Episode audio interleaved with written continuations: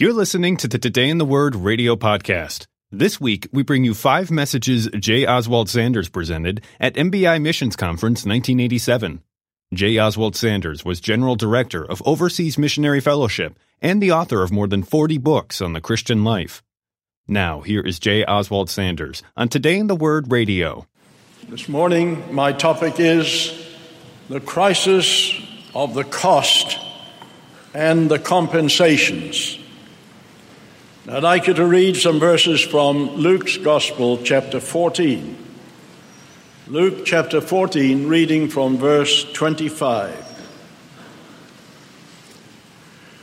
Large crowds were traveling with Jesus, and turning to them, he said, If anyone comes to me and does not hate his father and mother, his wife and children, his brothers and sisters, yes, even his own life, he cannot be my disciple. And anyone who does not carry his cross and follow me cannot be my disciple. Suppose one of you wants to build a tower.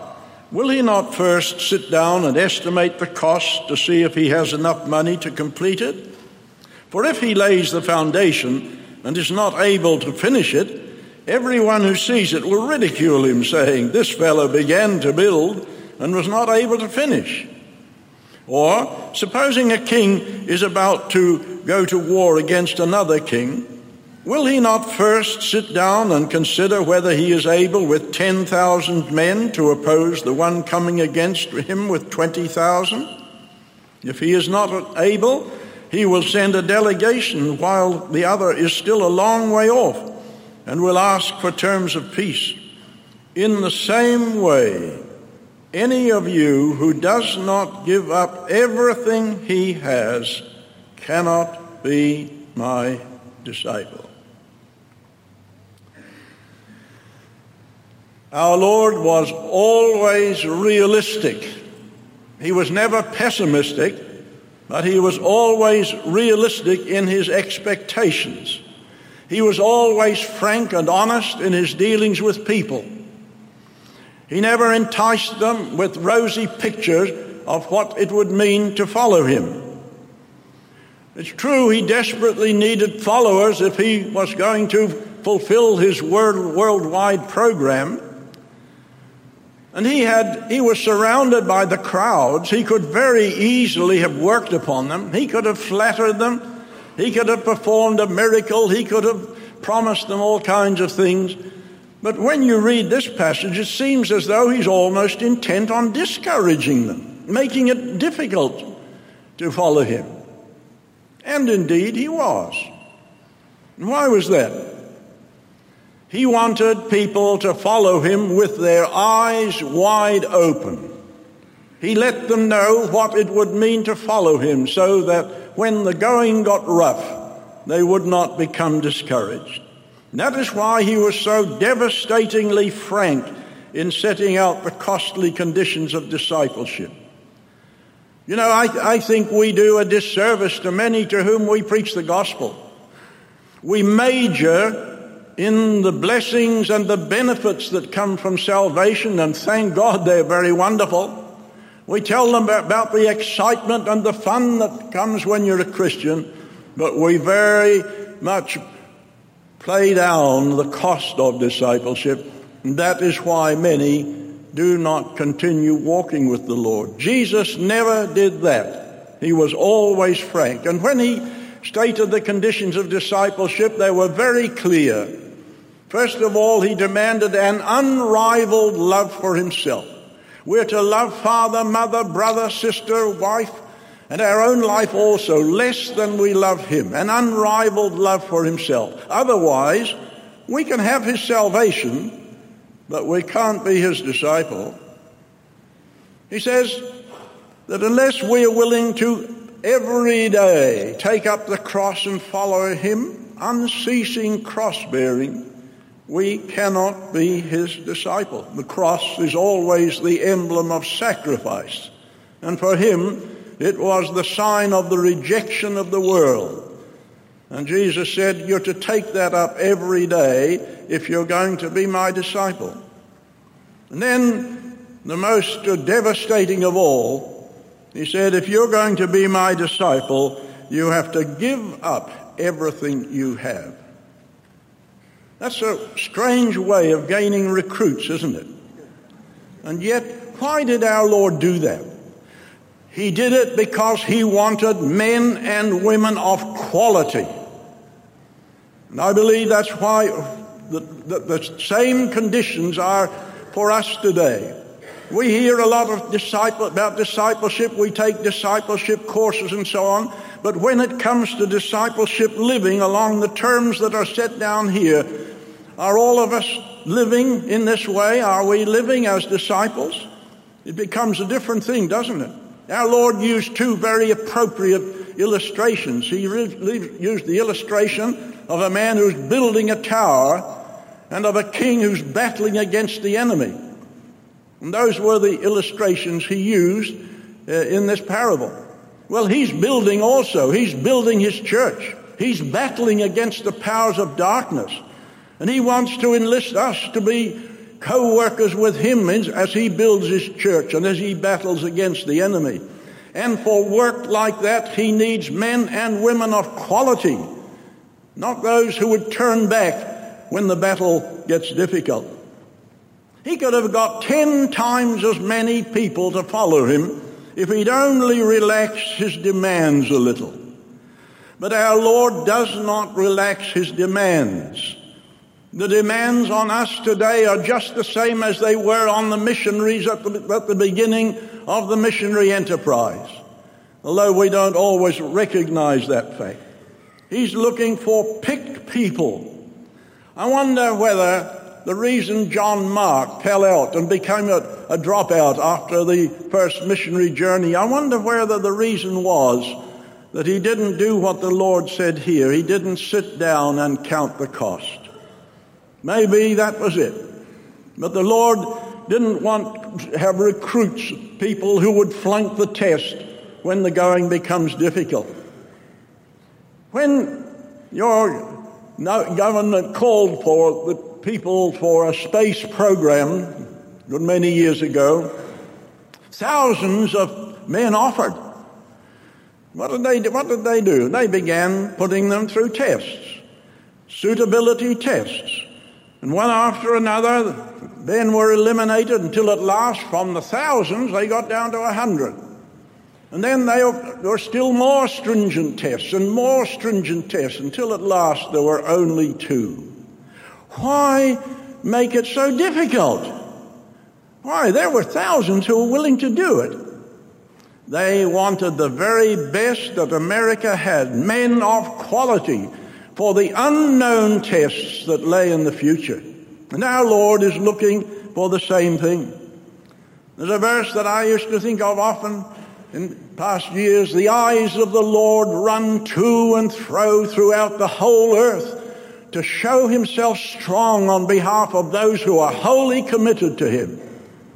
And as the Lord looks round on us here today, including the preacher, as he looks round, does he find a person of quality? Are we wholly committed to him? If so, we can count on him being totally on our side in order that he might show himself strong on behalf of those who are fully committed to him. Even in Jesus' day, he didn't have one long unbroken success story to tell. In John 6 66, it says this From this time, the time when things were getting difficult, many of his disciples went back and no longer followed him. They became dropouts. Why? because they were not men and women of quality. They weren't prepared to pay the price. You know, in our affluent and comfort loving generation, we've grown soft and flabby. I'm from New Zealand, you're from America. Exactly the same conditions are applicable in my country as in yours. But there's little doubt about it that we have become soft and flabby. The word discipline is a very unpopular word. It's the ugly duckling of the psychologists, but it's very prominent in the Bible. Have you ever thought that the last one of the fruit of the Spirit is discipline. If you are walking with God and in touch with the Holy Spirit, one of the marks will be that you will be living an increasingly disciplined life. And yet, that's not what we want. We want to do our own thing. But God wants us to do the things that He wants us to do. You know, it would be very incongruous for a cross bearing Christ to be followed by cross shirking disciples. Are we prepared every day to take up the cross and follow Him? A young man said to me not long ago, he said, uh, I think I'll take a trip to Asia and have a look around and see what things are like. And if I feel comfortable about it, I might go uh, as a missionary to Asia. Well, that's the kind of person Asia could do without. If I feel comfortable about it. Now, listen. I believe that is one of the danger words of current Christianity. We'll do things if we are comfortable about it, if we feel comfortable about it. I suggest that you cut that right out of your vocabulary and substitute, is it commanded? If God commands it, what does my comfort got to do with it? Jesus didn't feel comfortable about going to the cross. Paul didn't feel comfortable when the Holy Spirit told him that stripes and imprisonments awaited him in every city he went to. If I feel comfortable, my brothers and sisters, that kind of language will never fit a missionary. Whether it's comfortable or not, I've been commanded to go. I've been commanded to pour out my life. I've been commanded to deny myself and say no to myself. Not say yes and sit back and be comfortable. I could be very comfortable sitting at home in my lazy chair, La-Z-Boy chair. But the Lord, that's not His plan.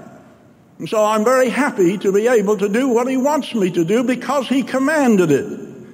And I believe that if we get that kind of spirit, we'll, we'll see more happening in the world today. The Lord challenges us to sit down and count the cost of serving Him, not the soft option. If you're a person who goes for the soft option, choose some other career than a missionary. Dynamic leaders have always found that there's been the best response to the difficult challenge. Garibaldi was an Italian patriot.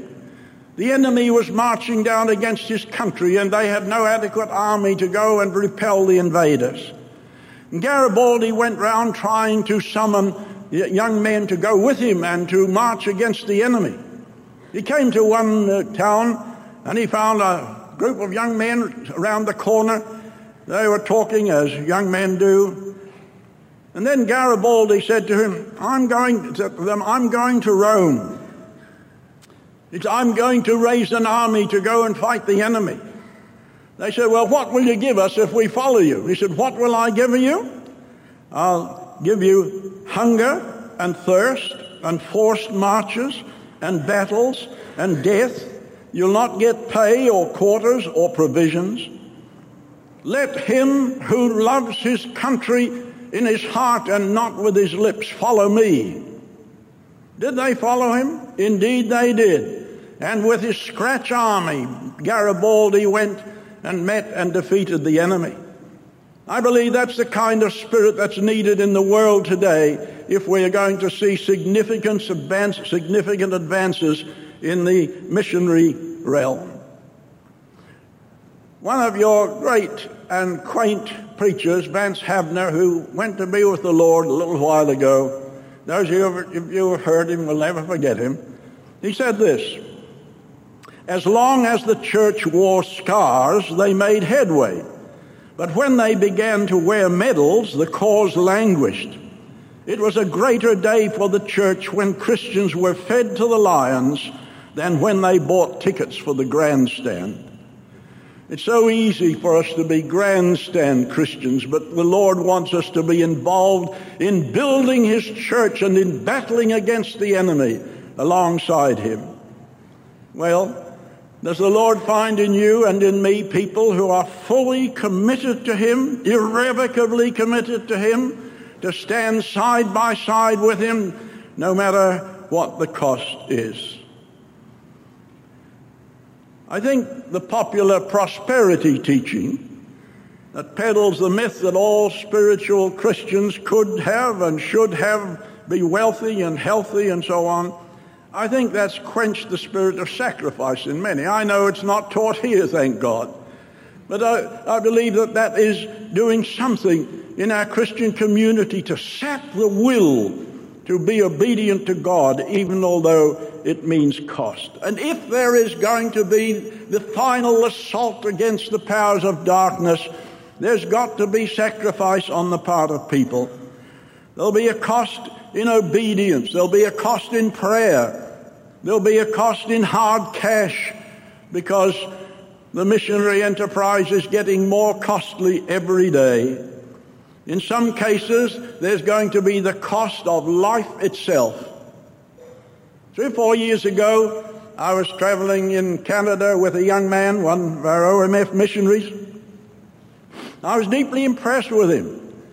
He was a fellow about 35, 36, and he was a, he's full of fun. He was also a man of God. He'd been a successful missionary and he was uh, shortly to go back. And I thought, boys, here's, here's, here's a man who's going to be one of our leaders. He went back to Thailand and uh, before he went to his, the center where he worked, he went to speak to the students in the language school. And in talking to them, he said, You know, if we're going to see a spiritual breakthrough in Thailand, we need men and women who are not only willing to live for Christ, but are willing to die for Christ. And he spoke on in that strain. Well, he went back to his center and he was there a little while. One day he was in a Thai home explaining the gospel to the people there when a man broke in the door with a gun and shot him dead. If we're going to see a breakthrough, we need men and women who are willing not only to live for Christ, but to die for Christ. Was that death in vain? Indeed not. It produced real fruit among the Thai people, and it has roused many young men to go back and go and take his place there. No, it's not waste. The Lord prizes these things Precious in the sight of the Lord is the death of his saints. Yes, there is a cost. When you go back in mission history, uh, the cost was greater then than it is now. David Livingstone, the great pioneer in Africa, reported on one occasion that he had, 20, had 27 attacks of malaria in two and a half years. Have you ever had a, an attack of malaria? If you have, you won't want 27, I tell you. 27 attacks of malaria in two and a half years. But listen to what he said about it. These privations, I beg you to observe, are not mentioned as if I consider them in the light of sacrifice. I think that word ought never to be mentioned in anything we can do for our Lord. 27 time bouts of malaria for love of the Lord. David Brainerd's prayer of dedication breathed exactly the same spirit. Listen to him. Here am I, Lord, send me. Send me to the ends of the earth, to the rough, the savage pagans of the wilderness. Send me from all that is called comfort on earth. Send me even to death itself, if it be in thy service and to promote thy kingdom. Aye, there was the, the, the, the spirit of sacrifice. Listen to this. In the first 60 years of missionary work in Africa, very few survived more than two years. I remember hearing Dr. Bingham, the founder of the Sudan Interior Mission, tell the story of how he and I think it was two other men went out to, uh, to Africa to do missionary work. The other two died within a very, very short time, and Dr. Bingham very nearly died. He was invalid at home. And they'd, they'd, they'd been able to do very little. And there, those two were taken away, but you think of what's happened through Dr. Bingham and think of the worldwide sweep of the, the Sudan Interior Mission because men were willing and women were willing to go and sacrifice their lives and even to die after a very short time. Sometimes the battle was long and casualties were many, but think of the harvest there is today. In Africa, today it's been said that 20,000 people every day are turning to Christ. There, there was cost, but oh, the compensations. William Carey worked for seven years before he baptized his first convert in India. Seven years. Robert, Robert Morrison toiled for seven years before his first Chinese convert turned to Christ. Henry Richard worked seven costly years in the Congo for the first response to his labors.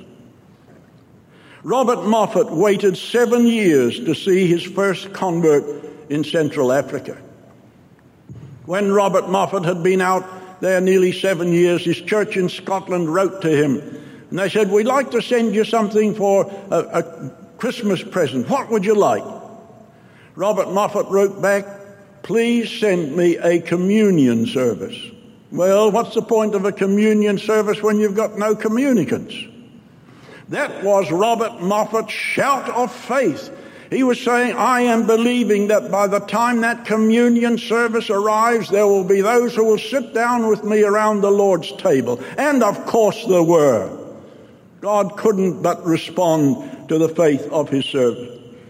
It cost Henry Martyn his academic career. That brilliant student who gained the highest math- mathematical offers, uh, uh, highest mathematical honors the world had to offer.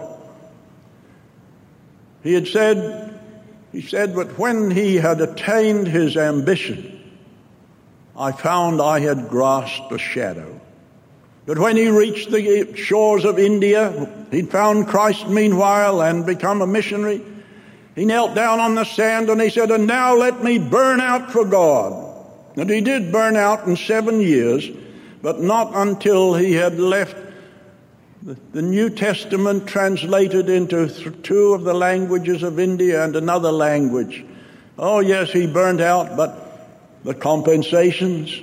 You think of what the world, you think of the thousands of people that have been influenced because he was willing to pay the cost. It cost the Cambridge graduate who came to see me once. He was offered his father wanted him to go and succeed him in a business with 2,000 employees, but it involved certain things that he wasn't willing to do, and he felt God calling him to the mission field, and he renounced that great offer in order that he might go and be obedient to Christ. Yes, there is cost. It costs money sometimes. I was preaching in a church in Britain, in Bristol, and at the close, an elderly man came up to me and he said, Oh, I heard you preach 30 years ago. He said it was the most expensive sermon I ever listened to. He said at that meeting, God asked me to give twice as much as I had been giving for missionary work. He said, I did it, and I've been doing it ever since, but he said that was an expensive sermon. There was a man, he was one of the leading surgeons in the city of Bristol, but God challenged him to cost half as much, twice as much as you've been giving. I wonder if the Lord asked us that, whether we'd be willing to do it. There is a cost, but thank God there is also a compensation. And what compensations there are. Cost is part of Christianity. It cost the Lord everything he had. But think of the compensations. Listen to what the Lord said. I tell you the truth.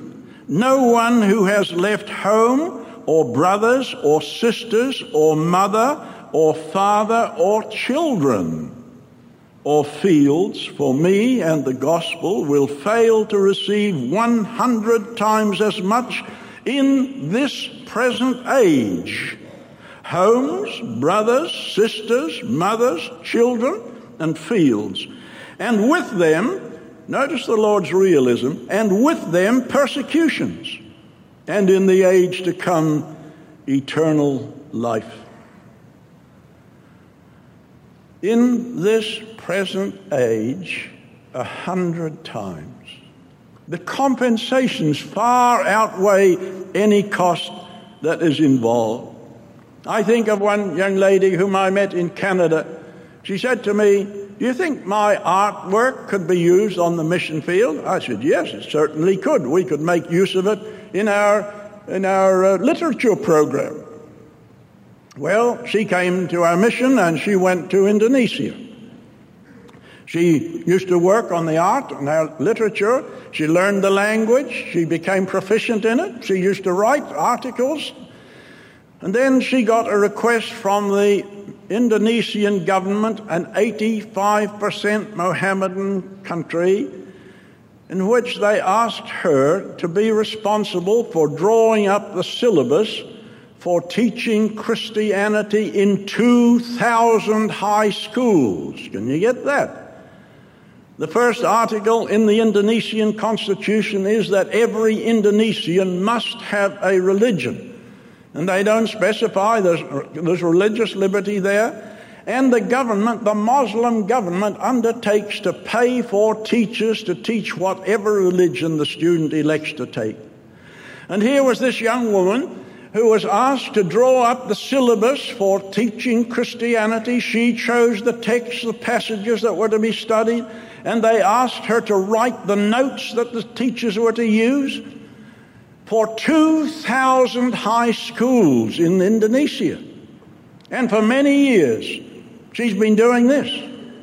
Well, now, she was all right doing her artwork in Canada. If that was God's plan for her, she shouldn't have gone to Indonesia. But think how much more influential her life became when she placed herself on the altar and there, there will be thousands upon thousands who have found Christ because she gave up her home, gave up her profession in that, that uh, context, and went out. And God opened this tremendous door for her. I saw her in Indonesia not very long ago. She's no longer young, but what a, what a compensation has come to her through serving the Lord in that way.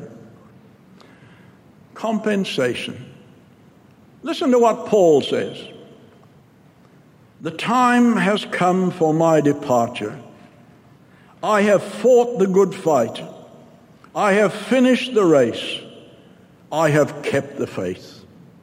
Well, Paul, was it worth it? Was it worth all the stripes and imprisonments that you had?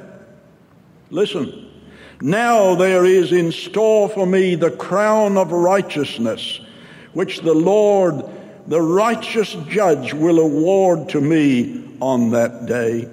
This is what he's had before his eyes. The reward that comes from the Lord when he says, Well done, good and faithful servant, enter thou into the joy of thy Lord. And when I am dying, how glad I shall be that the lamp of my life has been blazed out for thee. I will not care in whatever I gave of labor or money one sinner to save. I will not care that the way has been rough, that thy dear feet led the way is enough. And when I am dying, how glad I will be that the lamp of my life has been blazed out for thee. You've been listening to the Today in the Word radio podcast and a message J. Oswald Sanders presented at MBI Missions Conference 1987. J. Oswald Sanders was General Director of Overseas Missionary Fellowship and the author of more than 40 books on the Christian life. Audio copies of this and many other messages from the podcast are available at moodyaudio.com. Today in the Word Radio is a production of Moody Radio, a ministry of the Moody Bible Institute.